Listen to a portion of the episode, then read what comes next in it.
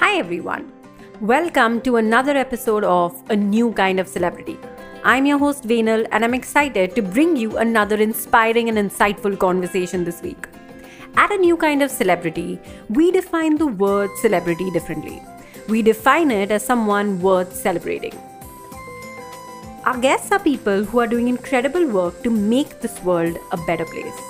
Join us as we celebrate these individuals and learn from their experiences, leadership, and wisdom. Our guest today is Vandita Morarka. Vandita Morarka is a young queer activist, a social entrepreneur, lawyer, and a rights based policy consultant. She's the founder and CEO of One Future Collective. Vandita has worked in the development sector for over 8 years, and her work has won her several awards and has impacted 10 lakh lives. One Future Collective works on building compassionate youth social leadership in India. Their mission is to nurture radical kindness in people, communities, and organizations through the work that they do on gender justice, feminist leadership, and mental health. They hope to enable a world built on social justice led by communities of care. Join us in a conversation about identity and values and much more today. Thank you so much for joining us, Vandita very excited about this. Thank you for having me again. Lovely. So, maybe if you could start with just sharing a little bit about the work at One Future Collective. I know there's so much work you do both in gender, feminism, law, but also just like shifting mindsets through awareness and workshops and fellowships. So, if you could just tell us a little bit more about the work you do at One Future Collective. Sure. Um, thank you for that question. Um, it's been something that we've been reflecting on quite a bit um, especially as the year shaped up with COVID this year, and also how it shaped up last year um, with the protests that happened around the country. When we started in December 2017, we were just a bunch of like um, idealistic young people who wanted to do something. And we were extremely frustrated, and which is why I say that frustration and anger can be great starting points too um, although they shouldn't remain your only motivation. And we started with a simple idea of what does it mean to develop young leadership that can imbibe these values of intersectionality, feminism, um, also place values of gender justice, mental health as important in their leadership journeys. And we started with very simple trainings, um, policy work, a little bit of advocacy, but I don't think as much of advocacy as we would have liked to over the past few years, what has happened is that everyone identified us as an advocacy based organization. And we kept saying, oh no, we're not an advocacy based organization. We just do trainings, we just do knowledge and capacity building. Right. And then we realized um, last year, it was a big inflection point for us when the protest happened. We kept waiting, right? We kept waiting to see how we could contribute. And we kept saying that, but this is not under the mandate of our work. Hmm. And then we realized it is because our vision is a world built on social justice. And injustice anywhere is a threat to that, um, especially one that's happening right in our neighborhood. Yeah. And that just became an inflection point for how we saw ourselves. I don't think it got crystallized as much there though. Um, and then last year, um, December to this year, about March, we started a really intensive theory of change exercise. Basically, to understand that although we have a larger vision, how do we achieve this vision and what has changed for us in the past three years? And this is my long winded way of telling you where we're at in terms of our structure.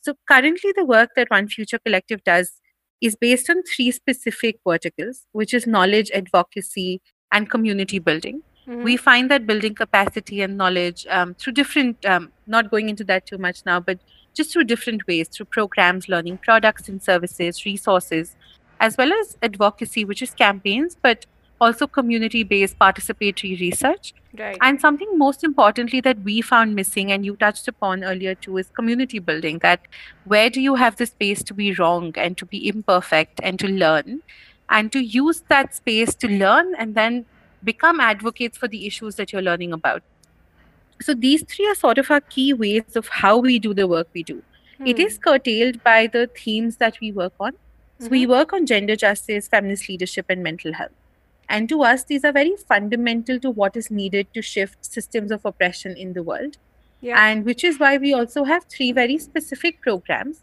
that lie at the intersection of knowledge, advocacy, and communities, which is our Queer Rights Center, the Fem Justice Center, and the One Future Fellowship. And they respectively work on issues of feminist justice for survivors of gender based violence, um, for Queer Rights, and for developing feminist youth leadership. So this is what we're doing right now, but we've realized in the past three years that the how of it will keep changing. But our Hmm. why, the why we exist, is very, very um, cogent, and I think it's going to stay the same for a long time because that's our vision. We want a world that is built on social justice, not just on social service. Yeah, yeah. No, I, I think I resonate with so many pieces. Obviously, I think the, the social justice piece, but I think also what you shared right early on that some of this started from anger and frustration, and sometimes that helps with action as long as it doesn't stay with you for very long. I resonated a lot with that. But uh, Vandita, very curious. Like, you know, if you go on the website, it says gender, feminism. So, do you feel like it leads to only certain type of people coming for these workshops who might be almost self-selecting into it? Or are you able to reach out to people who, you know, that they don't know about these things and they should, but because they're like, okay, this is not relevant to me, they don't really proactively engage with it? Hmm, That's actually a great question. And that's something we had, we especially struggled with in the beginning because in the beginning we were young and fairly new. And the only people who'd show up were people like us um, who were interested in doing the same things that we were doing. But something we realized over time is that we apply a both push and pull mechanism towards this. Hmm. So our open programs are, of course, going to be taken up by people who are more interested. And this is something we've also seen in the makeup of the rooms that we're in. Um, very few men attend, um, unless we're doing programs that are beneficial in the corporate space.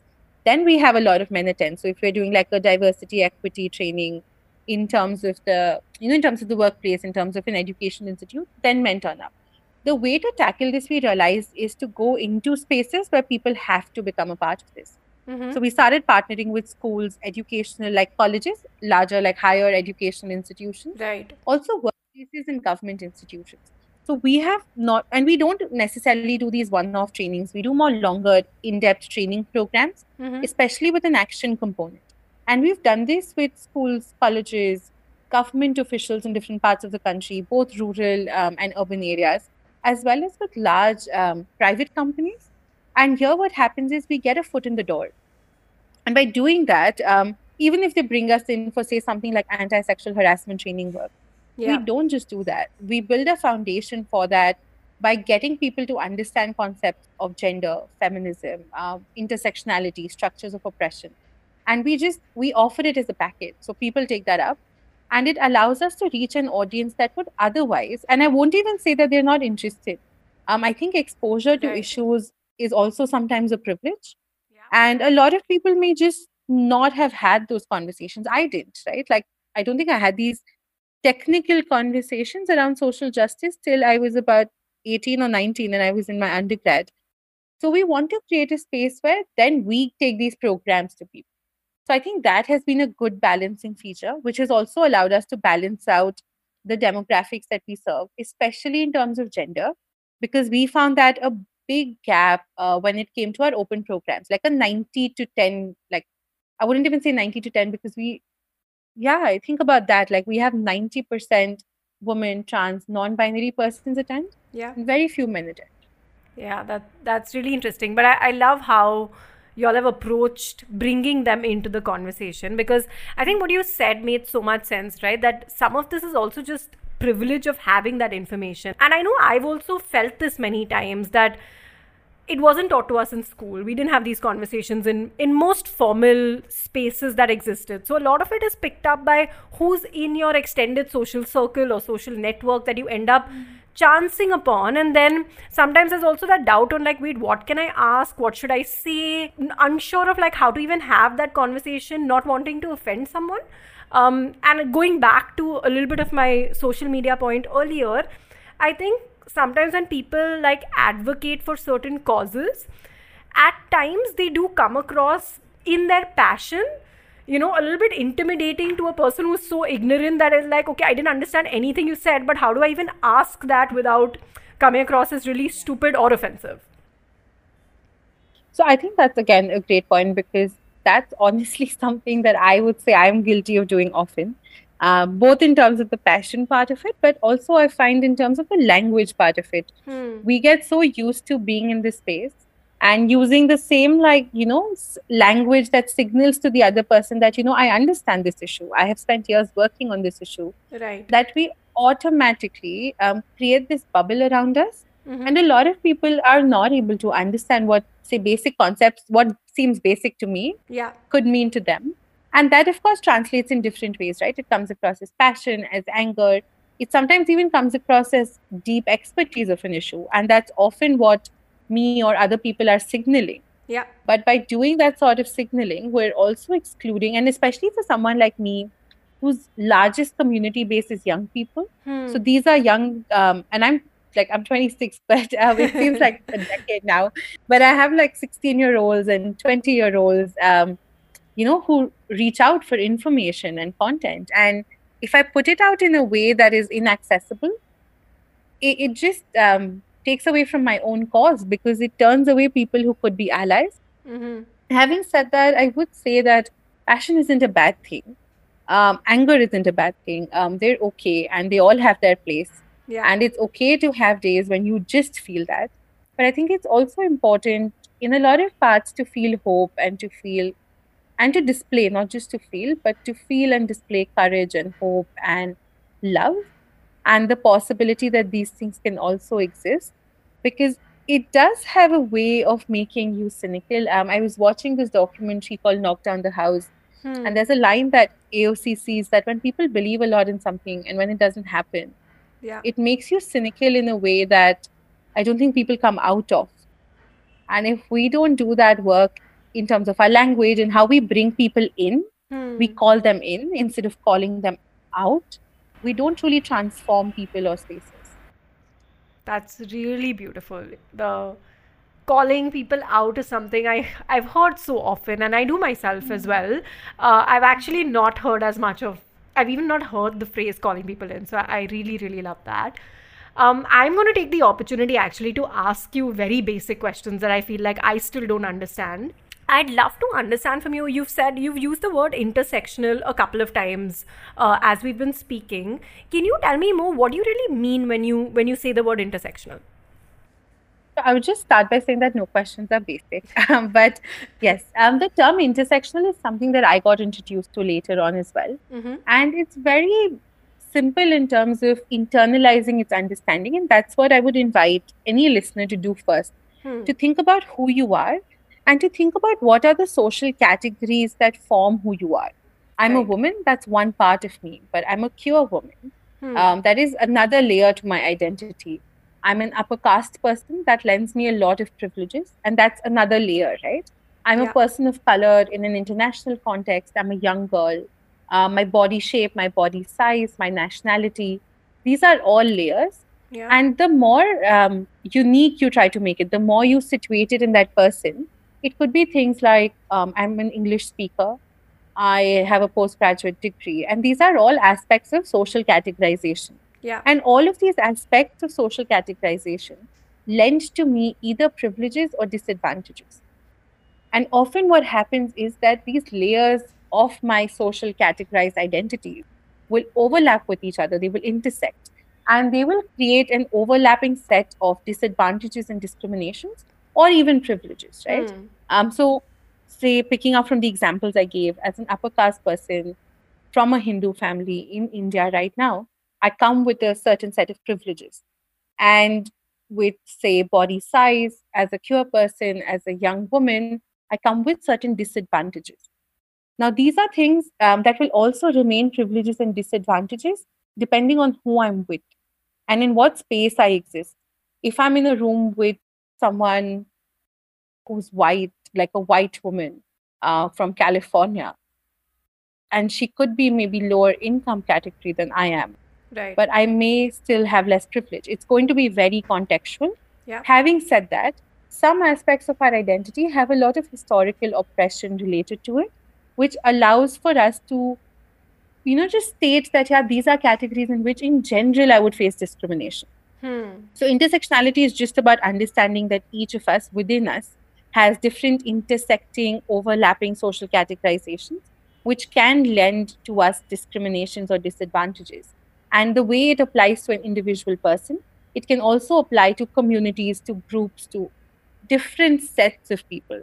So you can think of this in terms of your classroom, the people you grew up with, your friend circle, um, all of this, and you will be able to notice what are intersecting characteristics in the group and how power situates itself in the group bases these social identities. That's really interesting. Yeah, I mean, it sort of touches upon the uniqueness of each individual while also how we're all connected, right? Like you and I may have something in common, someone else may have something in common, yet what makes me and all the like you mentioned the intersectionality of what all makes me might be so different from someone else. It's really fascinating. Well that's a beautiful point actually that you bring up because that also calls for the need for our movements to be aligned. Hmm. that if i'm fighting for gender rights hmm. i have to be fighting for the rights of disabled persons. I have to be fighting for the rights of queer people. And i may not necessarily show up in all movements as much yeah. but there a responsibility on me to recognize that these movements and their realities and the possibilities of them becoming a reality are interconnected. Yeah. How have you seen people actually do that successfully? Because you know you go after like there's one thing you're really passionate about and you're you're putting your energy into that or whatever like whether it's a full-time work someone is doing or whether it's even in their spare time like supporting that cause. How does one actually engage in a way that you're able to widen that horizon and understand that there are also other things? And and how do you also find the energy right? Where do you devote your energy? Where do you conserve it for yourself and say it's okay if i don't engage in this because i need that for myself how do you make those decisions sometimes? To be very honest um, once you start developing an intersectional framework or lens for looking at the world it becomes impossible to divide issues because issues like people are not divisible. Um, so i'll give you an example. I'll give you two examples from the work at one future collective. Hmm. so one of our work streams is providing support to survivors of gender-based violence. So when a lawyer from my team or a social worker from my team works with a survivor we cannot discount their religious background. We cannot discount their caste background and what that means for them. Uh, we cannot discount their income category. Something as simple as um, their economic class will determine their options available, right? Can they really leave their family if it's yeah. a case of domestic violence, things like that? And to understand these intersecting issues becomes a part of my lawyer's work, irrespective. Yeah. It just, uh, if you come to it from an intersectional feminist trauma informed approach, we understand that trauma exists at multiple levels and not just in that one incident of violence. And this is one example. Second is we provide mental health support, especially to a lot of young people. And to say that, you know, my therapist will understand that that young person has XYZ issues, probably because of just their age and the world we live in, but also that they might have issues because of what body shaming looks like in our society or what um, what sexuality they come from and things like that. And if my therapist does not understand that the care they provide to that person is not going to be adequate because what might seem like a minor stressor to a therapist who's not aware of these things could be something major for that person. And while i give you these micro examples they also exist in larger systems right? Government schemes fail because um, schools will not allow Dalit students to sit inside the class and study. Yeah. So you can build a school and you can give everyone books and you can enroll everybody. But because you haven't understood the intersectional nature of how society works there, um, the problems aren't getting solved. Yeah. Um, happens when an IAS officer who is a Dalit person cooks in a village, the village refuses to eat that food. So things like that. Um, so not understanding this sets up projects schemes, any level, like it could be micro or macro level, to fail because we're not understanding the lived realities of that situation and we're not fully comprehending the things that could create potential barriers or potential solutions in that situation which is not to say that one solution can solve everything i wish Absolutely. it but it it can de- it can definitely be more mindful of yeah. that will also help us identify who are the people to bring in um, to have conversations, to ideate what do we need to truly solve for, Um, that becomes clearer when we understand that there's not just one issue that we're solving for. There will always be like multiple parallel issues that we solve for. Um, having said that, um, going back to your second question, it is tiring.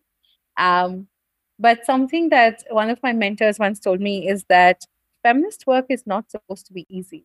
Um, social change and activism work is not supposed to be easy. So if it's tiring you, take your breaks, don't burn out, have a community of people you can fall back on for for support, for just joy and celebration. But it's all right if it tires you because it is emotionally draining, mentally exhaustive, and also often physically exhaustive. And it's okay to acknowledge that, but it's also realistic to expect that, not just from our work, but I think the work most people do is quite tiring. Yeah, fair. I love the examples you shared. I think it, it brought alive, especially at the systemic level as well as the individual level, right? So I think it was really interesting. When you've done these workshops with, like you said, right, whether they're companies, they're corporates, even if the topic or the training is about something else, you'll bring in these elements. Could you share an example of how it may have impacted them or what changes they might have done after the workshop in in their context? How does knowing about this make their work better? That's actually very interesting. Um, so one example popped to my mind straight up. We did this training in Bangalore where we worked with senior leaders of different for-profits and not-for-profits together on what would a workplace where equity and social justice is a reality look like. And one of the questions that came up from one of the participants was that, you know, we hire uh, people of different religions, and some recent hires have been Muslims. Um, and we have like Muslims across different categories in the organization. And they never choose to sit with their teams, all Muslims at the same time, go together for lunch, or they will choose to always eat together. And it's not like anyone has told them to not sit with us. Now, it seems like a very simple question, and your first response will be, Yeah, why are they doing it? Why are members of this community only talking to each other, not socializing, even with their own teams? And these are yeah. some responses that came up from other participants actually about how, when you're a minority community, one, you will always seek out each other because it's safe, because you've probably been bullied. And I'll just jump to a quick other example.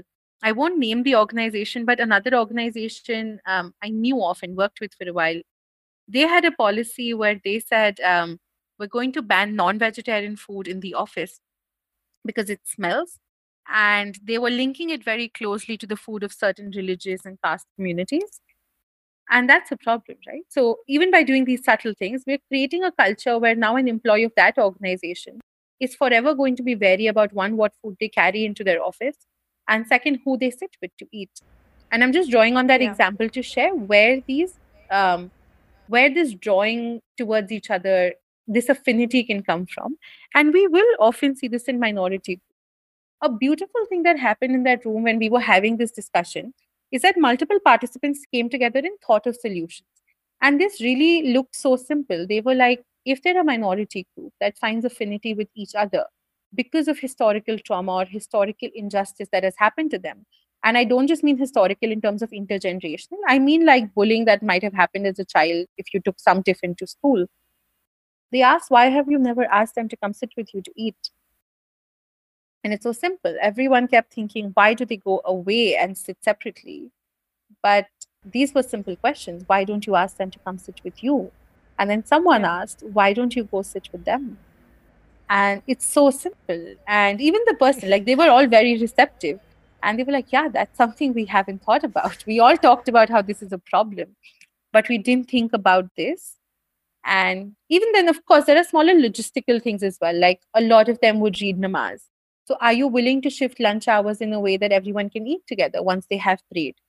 Um, are you willing to make those adjustments? So, once you're willing to do those things, um, other things become a lot about have you made that effort? And often on communities that have been in the majority, there is a responsibility to make that effort. And this is how, when you start talking about intersectionality at the workplace, and how, when you know, it's very easy for workplaces to say, oh, bring your full self to work but my full self is my religion my religious belief or the lack of it my gender my sexuality my income. All of that is part of my full self. And this is a part of it. Um, understanding that people will need support and going back to like people will need to be made to feel included. You can't just expect them to feel included and come up to you. You have to take those measures. And yeah this is one example. We've had several such small instances um, in terms of infrastructural support. We've had colleagues talk to us very openly about what um, clothing could look like at the workplace and how they've had gender non-conforming individuals um, who've dressed a certain way. And while people have been supportive of them to their face because that's what the policy says there's a lot of sniggering that happens behind their back. And this training helps people understand how that can leave a lot of impact on that person and that can inhibit the sort of relationships they form or the sort of support they receive in case something does happen. Like sniggering can go on to become bullying, can go on to become harassment. And that really, really shifted how the people in the organization were treating that person. We've also had cases where people have voluntarily gone up to the other person and apologized and this is not part of our training right we're not saying you know you must make amends but just that reflection and understanding that you are made up of so many different pieces as are other people and to recognize that some pieces have historically not been treated the same and that in your subtle ways you're continuing to do that and today you have the power to change that by simple words simple actions can really shift things in people. I know people diss a lot of these trainings, they diss a lot of such intervention work. And I don't think this works alone. Something we found most effective is when leadership is committed to this. So, leadership commitment, along with trainings, policy changes, infrastructure changes, can really transform an organization. Wow, I think that like on the face of it it sounds so complicated that okay there's so much baggage of other things that have happened that has nothing to do maybe with the people at the workplace. And it just feels overwhelmingly complex. But then that question of like okay why don't you sit with them or have you asked them? At the same time is so simple. It never occurred to me also that sometimes it's just asking very normal simple questions like how would you just treat anyone without adding these layers that's essentially what the question was right why don't you sit with them mm-hmm. irrespective of everything else in the context yeah very interesting. Thank you for that. So, Vandita, you also spoke about, I think you were talking about the other issue of just like acceptance of the non binary when it goes to gender identity or gender fluidity or non conforming. In many places that I speak uh, with, I mean, many people who I speak to, or even myself, I think even though the acceptance might be there, I think the understanding is unclear. So I'd love if you mm-hmm. can share a little bit on how do gender identities get formed? Like when a young person is thinking about it, how do they know? Uh, who do they talk to? Yeah, I'd just love to hear more about that. Well, thank you for that question. Um, so on the like just to start off, I would like to say that people tend to often conflate gender and sexuality. And while they're very interlinked, they're very distinct things um, gender is about what gender I ascribe to as a person. And sexuality is how that gender, how I am sexually or romantically or otherwise attracted to someone else or other like categories of people. And my gender determines what society calls that sexual attraction. That's all. So they're two very distinct categories.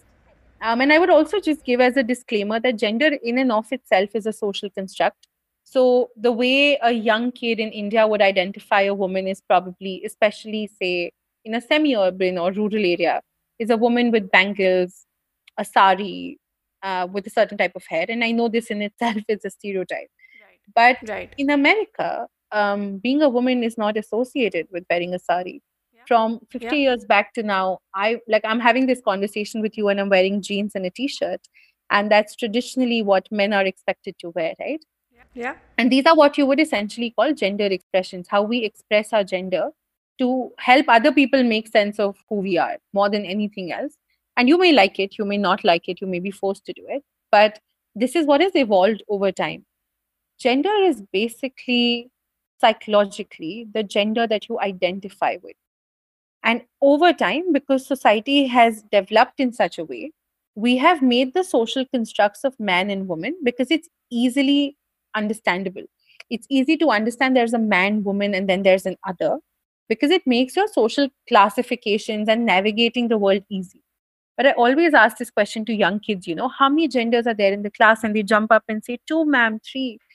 But no, there are as many genders in that class as there are people. At least that's possible. Because our gender identities can develop so uniquely. And I know people say this for Hmm. sex. So biological sex and gender is different. Biological sex would be the sexual organs you're born with. And even in that, what they tend to do is they tend to say man, woman, and intersex. And within intersex, they will classify all possible combinations that don't fit in as man and woman. And what you're again doing is you're defining the world through a heteronormative lens. That means you're defining the world through a lens where man, woman is the default, and everything else needs to put into one category. And that's what we've Right. done with gender too. So biological sex is one thing, and gender is another thing. Sometimes the biological sex you're born with can match with the gender identity that you ascribe to, and that's fine. And sometimes it won't. And then you can choose to transition. Um, your transition may not always be medical. You may choose to transition medically. Um, and when I say this, I also say that gender is not just a feeling that people feel, right? They will often also feel like a sense of disassociation with their body. Um, they will feel a disassociation with parts of their body that they might find missing, which Hmm. is why they may feel the need to have the body of the gender they ascribe to. So it's not just in those terms a feeling or a construct. It's a very Right. it's a very personal need to feel their body as they identify themselves as. So, in those cases, and in other cases as well, medical transitioning happens. But medical transitioning is expensive. Um, it can come with complications. And if you're someone who doesn't have someone to support or take care of you, that might be difficult. Lots of socio-cultural, economic barriers there, because of which people may not be able to medically transition even if they want to. So, it's very incorrect to say, oh, you're not a woman because you haven't medically transitioned. Right. You are a woman if you identify as a woman. Some people will socially transition, which is where the social construct aspect that I was explaining in the beginning comes in that you start dressing and behaving with the mannerisms that the gender that you associate with is identified as publicly. Now, the concern with that is, as you mentioned, what about non binary people? What about people who don't ascribe to man woman? Um, in those cases, newer forms of expressions are emerging and they're beautiful. Um, different genders express themselves beautifully. People can be gender fluid, people can uh, be agender, which means they don't identify with any gender as such. And their expressions will change. And maybe 100 years down the line, you will have social constructs, unfortunately, for what an agender person or a non binary person must be like. That's just a way of society to constantly put things into brackets to make sense of it. Yeah. So just quickly to recap, um, there's biological sex, which is your sex organs, and they can also be of multiple combinations and permutations.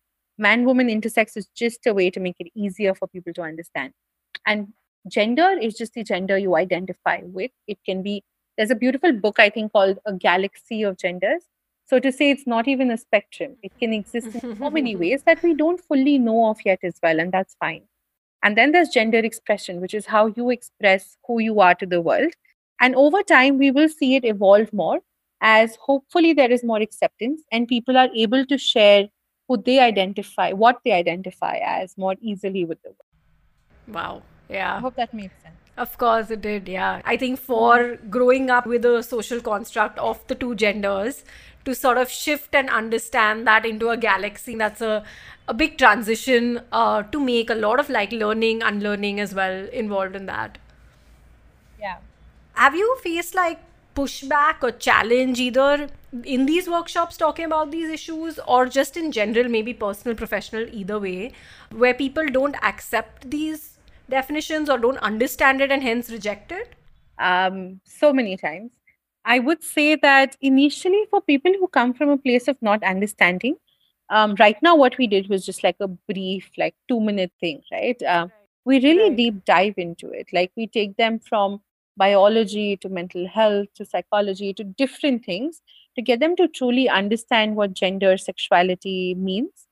Uh, So, if it's a question of understanding, people do go away with a certain level of understanding as long as they're open to it.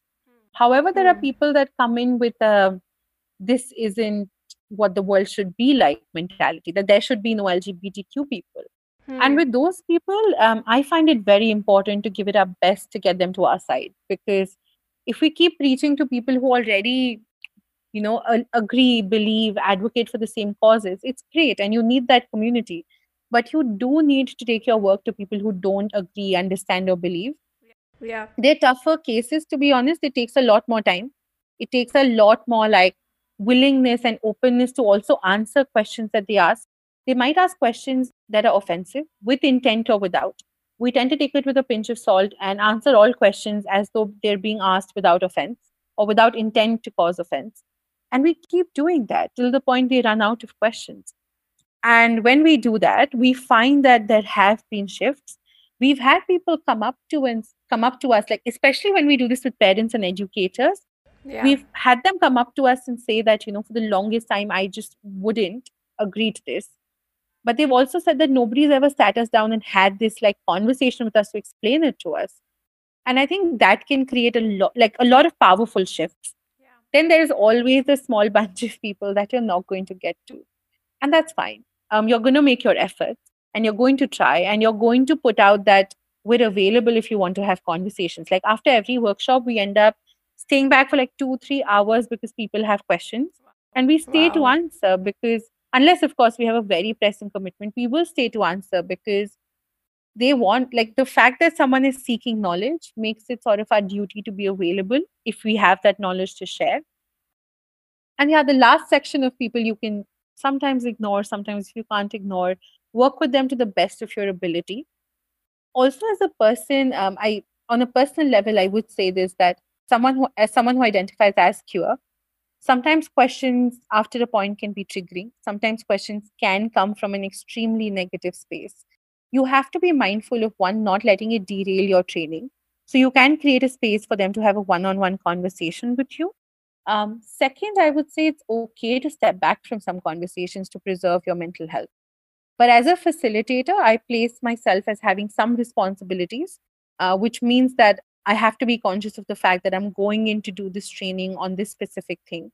So, to being a little open to such questions, but also to recognizing at what point they become offensive or hurtful and possibly harmful and drawing that line. And I say this especially as my team is quite young. And as you will notice with most people in the social sector, they also come from backgrounds where if they've not experienced it, they have friends and family who have. And these Yeah. things are no longer abstract concepts that exist in the universe. They're very personal things that we're dealing with on a day to day basis. So I always ask them to prioritize their mental health and their well being first, which means if you're someone who's working with a team, if you're someone who's leading a team, your team should know that you have their back if they decide to say, I'm not going to engage in this conversation or I will not continue with this workshop. Like those are options that every person on your team should know that they have. That's really inspiring. I think to have the patience, I mean, I think it's that commitment to the vision that you stated. To put yourself in a position of discomfort potentially where you know either it could be irritating or annoying or even like you said offensive but to just give that benefit of the doubt in the moment on saying you know it, it might not be coming from that intent and let me spend that time however long it takes to have those conversations till someone runs out of questions itself i think that's really really inspiring Thank you for that, but also really, really tiring. I must I'm sure. yeah. Vandita, I'd love to hear about your personal journey. Like, what led you to this work? I know you've studied law as well. So, what led you to starting One Future Collective as well as doing this challenging, inspiring work that you do? That's very kind. Thank you. Um, I always knew I was going to be a lawyer. I know it seems a bit like full of myself when I say it. I was in, I was six years old, and I was like, I'm going to be a lawyer. And the only reason was because my family always such had such a hard time getting a good lawyer that I decided I'm going to be one. Um, and then I was, I, I think, as I was growing up, I was always drawn to issues of justice. Um, and I couldn't deal with the idea that someone's good mood could mean someone's family will have food to eat that night you know? Like imagine you go out for a drive after dinner with your family and someone comes to your window they knock on the door of your car and they say please buy this from us or please just give me some money and it will help me feed my child. If you're in a good mood you probably give it. And i know people say these things around oh, we shouldn't support beggary, we shouldn't support such vendors. But I know that what finally decides for that person to give that money is what mood they're in. And that possibly determines if that person gets food or if that person gets medicine or whatever it is that they need. And that is injustice. Um, and when you apply that to the social sector, whenever someone's ability to access food, education, shelter is dependent on the act of a philanthropist or some one person or group of organizations giving them something, that's injustice because the very fact that there is a beneficiary relationship points to injustice. And I don't think I was as cognizant of this um, till about college. I was 18 and um, I, with a bunch of people, we started something called Students for Social Reform Initiative. Very naive, very idealistic, 18 year olds, 19 year olds. Uh, we had 120 volunteers um, from our college. And we used to work in different parts of Bombay, um, primarily with a lot of kids in different capacities in homes, in slum areas, street children, but also with their ecosystems, which could mean their parents, it could mean larger communities. And these programs looked very different based on the community. It could just be like weekly parties with like children in a sheltered home. It was after school English and math programs, a football training program, um, community celebrations of like Independence Day. It meant a bunch of things. And I used to find that, you know, okay, this work is really going to transform the lives of these children. And it didn't come from a source of immodesty. It was just like, I feel like this could have deep impact. And all of that like broke down. So one day i went to this community after a set of exams. I was going back into the community after a month. My team had been going there. And i remember talking to my class that day. I used to teach english and i was like do you all want to study today and none of them wanted to study that day and i asked them a question but what do they want to be when they grow up and they gave you all the answers that makes a social sector worker's heart very happy right someone said doctor someone said engineer someone said lawyer and then this young kid stands up, someone I was very fond of, an eight, nine year old kid. And he was all like, Didi, um, आप ये सब सिखा दो like you teach us all of this but अगर हमारी बस्ती में कोई driver mechanic भी बन गया तो बहुत बड़ी बात कि you know you can come and teach us all of this but if in our community someone becomes even like a driver or mechanic it's a big thing um, two things he didn't say this with any sort of self-depreciation there was no um, shame in the fact that he would either become a driver or mechanic. Second, there was a lot of acceptance that this is what my reality is. And I think that's where my sort of conflict within myself started because my after school program was supposed to change the lives of these students, and that didn't happen. And I didn't know how to grapple with that because it didn't matter that I was teaching them English and math.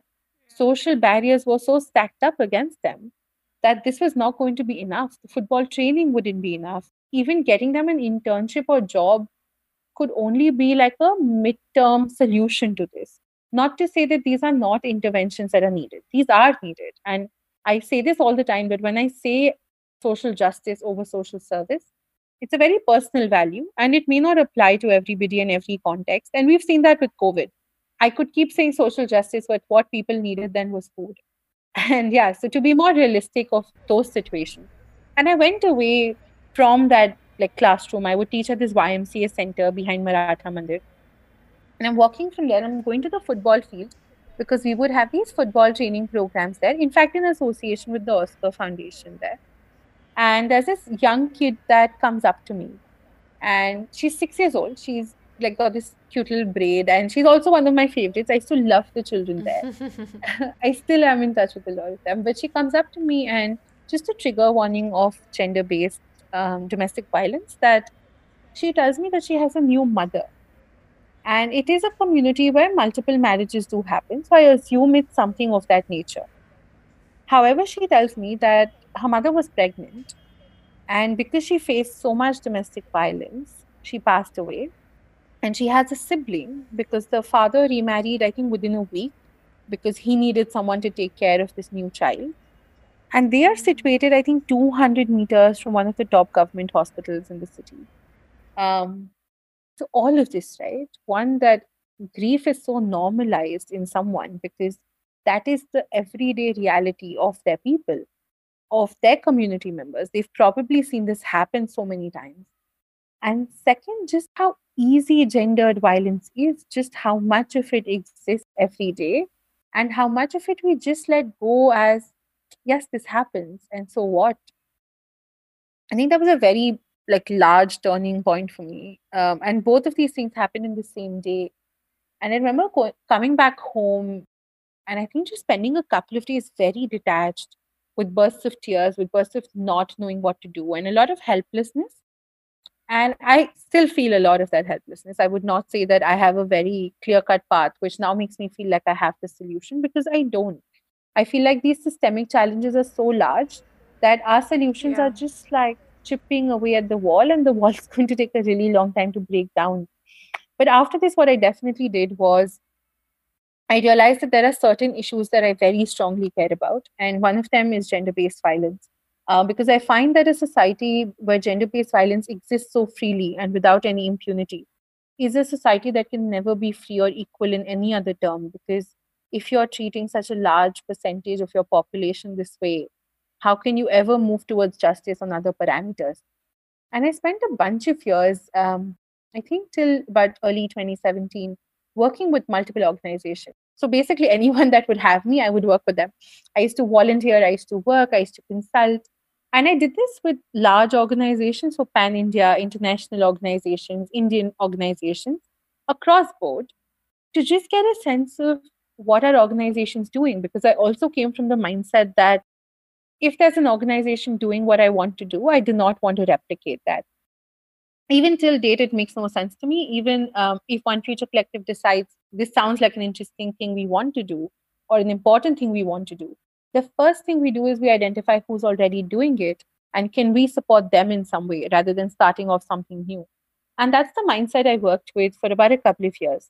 And I found that organizations were doing some beautiful work. And I really, really loved the organization that I worked with. And I think a special shout out to one organization that was very instrumental to framing how I think, and that's the Red Elephant Foundation. It really taught me a lot about how you can't do anything externally till you haven't changed yourself internally. And I came from that mindset, and I found that one thing that I still found missing is that people kept doing a lot more social service than social justice work. And I felt more drawn to that space. The second problem I found um, was that young people had no decision making power. I would be made the poster child of an organization saying, oh, she's a young leader. But I knew internally I couldn't really lead, I would just follow. Um, and then the third thing was that social sector organizations are very toxic. They are they expect employees to work inhuman hours. Um, the salaries are horrible. Um, you don't see the expertise of people in the social sector as expertise. Every second day, you have someone from the corporate crossing over with new skills to teach us. And I'm not going to say they don't have skills, but would you recognize my skills if I switched into your company and said, let me teach you how to do these things better? So, just that um, lack of respect, even internally, I noticed this within organizations. Senior management would be made up of all these corporate crossovers, whereas your ground workers have been doing field work for like 20 years now. And that gap was just so much. And the toxicity that often also carried over from the corporate space to this space. And I'm not just going to blame that, right? I think work culture in general in India, hierarchy, um, the way that most not for profits are set up by people who come with a certain level of privilege, power, and money. And then never wanting your own employees to have that sort of power and money. I found all of these things a big dissonance for me. And I didn't know what to do. I didn't have money. Um, I have been self supporting myself since I was 18. So I saved up. I saved up for a year because I knew that if I start something, I at least for a year need to be able to function with no salary. And then I set up One Future Collective and I got very lucky. When I was starting, I found like a bunch of people who were equally committed to the cause. And I say this because I had no money to pay them. I had no money at all then um, to pay them, to pay us, not even to set up our website. And we came together and we started One Future Collective. Um, I remember when I registered it in 2017, that's when we started. Um, I'm a lawyer, so I started with that idea of, you know, let's register before we start because that seemed to make sense. Um, that was the only thing I had proper skills in. and that's where we started from. We started from ideas of social justice, and very importantly, about having young people at the decision making table, especially queer, non binary, trans women. And also to think about can One Future Collective be a model of feminist leadership for organizations to learn from and draw from? And we keep learning even today. Like it's not been a it's not a constant case study. We hope to be an evolving case study uh, where organizations can learn policy, practices, behavioral, cultural um, work from us and how we operate internally. And I think that's been extremely important to us. That's where we started from. That's where I come from. Um, I have done a bunch of things outside of One Future Collective, but it's sort of a culmination of the sort of world I want to see. But I also believe that organizations are transient and at no point in my life, I would want an organization to supersede the vision of the world that we should all have. And that's why um, our final mission at One Future Collective is that we should not exist because if we if we want ourselves to keep existing, then that means we want the problem to keep continuing. That's the space I come from. Wow, it's so beautiful. I think so many things that you spoke about, just lovely. Especially, I think interesting way to look at just the social sector also um, and organizations. I'd love if you could share some examples of what do you all do differently at One Future Collective, either for enhancing youth voice, like you mentioned, or even some of the other things that you found toxic in other places. Like, what are some practices that you follow at, at One Future Collective that you think you'd love if more organizations could follow? Um, so, we have a bunch of things and they're still evolving. But something that I found very um, important is that we started developing a second layer of leadership from the day we started. So we have a leadership team which comprises only of young, queer uh, women with an average age of, I think, 23, 22, 23. Um, so we wanted to put like action into what we started off as a vision. So one was that, like to have your second layer of leadership in place because founders get so attached to their organization. And I say this for myself too. I'm very attached to One Future Collective, but I hope to be able to develop it in a way that it can function without me. Because if that doesn't happen, and if the vision and the mission and the work doesn't continue without me, then I have failed um, at making a dent in the way that I wanted to. So I, I think that's a key integral part of starting out. Um, second, I think what has been really important for us is to practice all of the policies that we preach which means if we come to you and say, oh, you must be more equitable and bring in social justice practices, we do all of that internally. And we don't just do that as a matter of checking checking a list of legal compliances. We really push ourselves to think about what can we do better. And this keeps evolving. But what has helped us is to identify two things. One, what are our internal values in way of functioning? And second, what are the guiding principles for us? The values help anchor the work that we do and not only the work but also the interactions and communications we expect of each other. So just the interactions and communications are also rooted in these values which means we don't leave these values as values on paper but they get mapped against if you say empathy what does empathy mean in interaction? Um, if you say respect what does that mean in interaction? And we push the boundary on these values too right? Like most organizations you'll find that values are very professionalism, integrity. Our values have that, but it also has things like love and empathy and those things. And that helped us see that we don't want this workplace to be this black and white divide between work and life. We want to build a space where they can truly like get rid of that divide, not in a toxic way, but to understand that these divides and binaries are not real and they cannot work on a day-to-day basis. Like how can I ask my employees to collectivize their rest and sleep on Sunday or Saturday? They might need to rest on a Wednesday. I mean, this is a really stupid small example, but even just this really small thing, um, how do you decide that the weekend is those two days people need? And to bring right. in those flexibilities. So the values have helped us anchor what our practices will look like, especially in terms of internal working. A key part of that has been empathy, respect, and just flexibility. And we've been flexible before COVID. Second has been the guiding principles, which is about how we do the work we do. And some of those practices are radical kindness, which means all of our work has to gear us towards undoing structures of oppression, which could be at a very individual level, like you and me having this conversation and someone listening in. and recognizing that some of their behavior is a result of colonialism, for example, and undoing that creates a micro effect somewhere in the world and that builds up from that. So, one of that is uh, one of which is that. Second is, say, for example, we say we work with communities and not for them, which on one hand is that communities we serve should never be made to feel like they're in a position of power that's below us. And for that, we bring in actual practices. Like we'll probably charge the community a nominal fee of 10 rupees. But then we are then like, they are our clients and they have that power over us. Second, on the other hand, when we work with people who have more power than us, say clients, donors, funders, we still continue with these practices because that's how you change the ecosystem. We say we work with you, we do not work for you, and we will only negotiate and work with you on equitable terms, or we will not. And we have lost money, we have lost funding, and that's okay because we do not work with people that expect us to work for them. Because at OFC, no one works for anyone, we all work with each other. Another principle for us is doing everything we love, everything we do with great love. And this is something that we find very powerful for activist spaces that you can't be expected to keep your emotional self at home and just bring your rational self to work because that's not possible. You're doing this work because you feel something in most cases.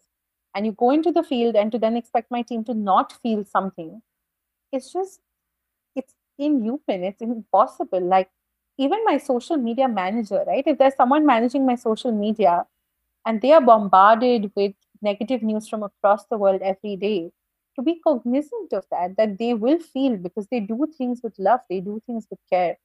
So these values and principles just help us ground our work.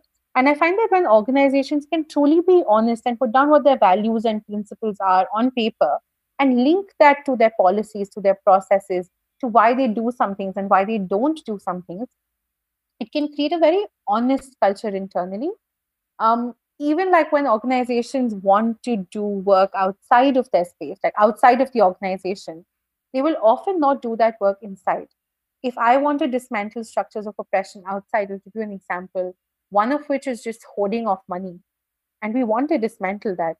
As a young organization which is so scared of not having money every second day, um, as I think most NGOs in the country are, we tend to have a surplus, we tend to keep a reserve of about a year of funds to keep the organization running. We had a little bit more extra when COVID happened. And we were so scared because COVID means all of our community work stopped and all of our revenue generating work stopped as well. And then we decided that why are we behaving exactly in the way that we're trying to dismantle? And we redistributed that money within the team. We've given two bonuses during the COVID period because we know that the needs of our people should be a priority over long term sustenance of an organization. An organization is paper, it's an agreement, but the people on the team are actual people who have living needs right now. So, yeah, these are like this is a small incident, but we've really been trying to internalize external practices. And I think if organizations can end up doing that, I think they can create extremely powerful shifts internally.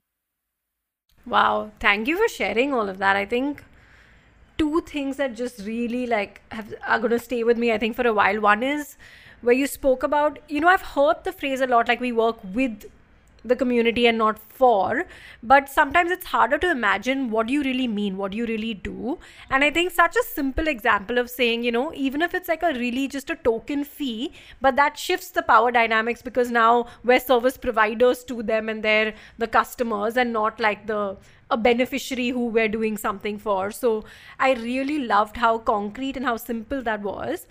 Um, and also just very inspiring on the work that you share in COVID, right? I, I mean, we hear of so many private organizations who are still generating revenue and getting like private equity funds from VCs, etc.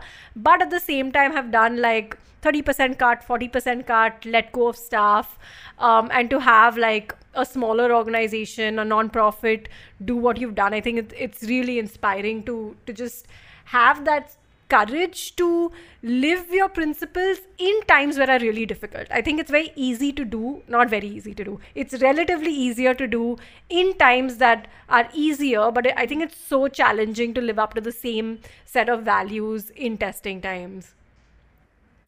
Well, thank you for that. Um, I I think it doesn't just come from me. It comes from a very strong leadership team and a larger team at OFC where there's just a general belief that our work here in this world, and I mean that of each person and us as a collective, is to truly shift something and change something. It's not the longevity of one future collective, it's not how long one future collective can exist. And I think having that as a core part of our ideology really helps prioritize like whenever we have conflicting interests it helps us prioritize very easily because it's always people over an entity and when you can truly do that um, it shifts how you see the entity because it's no longer about power capturing and continuing to hold power over decades. It's about what can you do now that will shift something tomorrow next year like in 10 years. Lovely. That's beautiful. Vandita as we like sort of start winding this conversation any like learnings uh, that you've had that you've realized over time that you'd love to share with people? This could be more professional or it could be personal like but anything that you'd love to share as advice for people listening who'd like to go on a similar journey that you've gone? I always vary of giving advice but i can tell you um, some things that i made a mistake on and perhaps you know others can learn from that if that's something that resonates. I think um, i found it very easy initially. So like in the beginning i found it easy to say people over profits and people over organization but to practice it took some time. And it also takes some conflict and an immense amount of courage because it can be difficult. But always, always put your people over profit. It doesn't matter. Nothing matters more than the people that have helped you build what you're building. Second, I would say is internalize your values. Um, sometime, somewhere, someone's going to catch on to the fact that what you're preaching is not what you do. That shouldn't be the only reason you internalize values but you definitely need to um, because till you do that your work's impact will never be as great as you want it to be because you've not truly understood what the impact of it could be. Um, third i think and something i still struggle with because i am a slightly stubborn person is that if you're presented with better information or a better process or a better way of doing things change things. There's no reason things have to be changed in your annual strategy meeting change it every month if needed especially like covid has taught us this right? Like adaptability and flexibility is a great thing. It's nothing to be ashamed of to say that we changed our practices because we learned better every month. So to be a little bit open to that. And i think the last two things are just that um, when you're in this sector you're going to find that you'll have an immense amount of maybe friends and families and i'm lucky to have friends and family outside of this sector who truly support me, but they will not understand what you do. One, as someone in this sector, but also as someone, if you're a social entrepreneur just starting out. So you have to develop and nurture a community of mentors, advisors, friends within this space who can sort of be there for you, um, who you can be there for.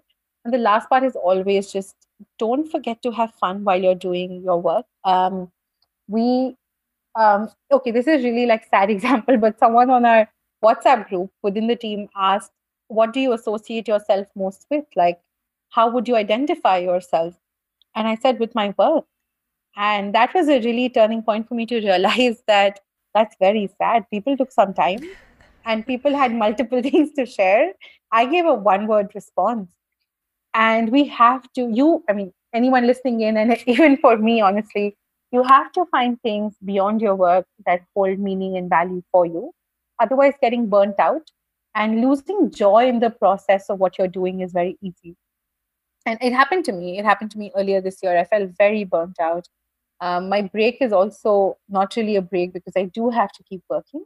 But being able to find interests outside of work helps me go back to work with more energy and more focus. And it also helps me distance myself sometimes emotionally because that is required and allows me to have a bit of fun. There's this quote i love and perhaps um, I can close on that is what's the point of a revolution if you can't dance? And that's the sort of spirit we bring into One Future Collective. And that's the spirit I have it like for my own life. Beautiful. Thank you so much for that. I think this conversation has just been so inspiring. The work that you're doing as well as just like what you believe personally not just i think one future collective definitely is doing some incredible work. Just hearing you react to different situations you've had choices you've made i think it's just been really inspiring. And and thank you so much for taking out the time and sharing all of this with me. Not at all. Um, thank you so much for having me.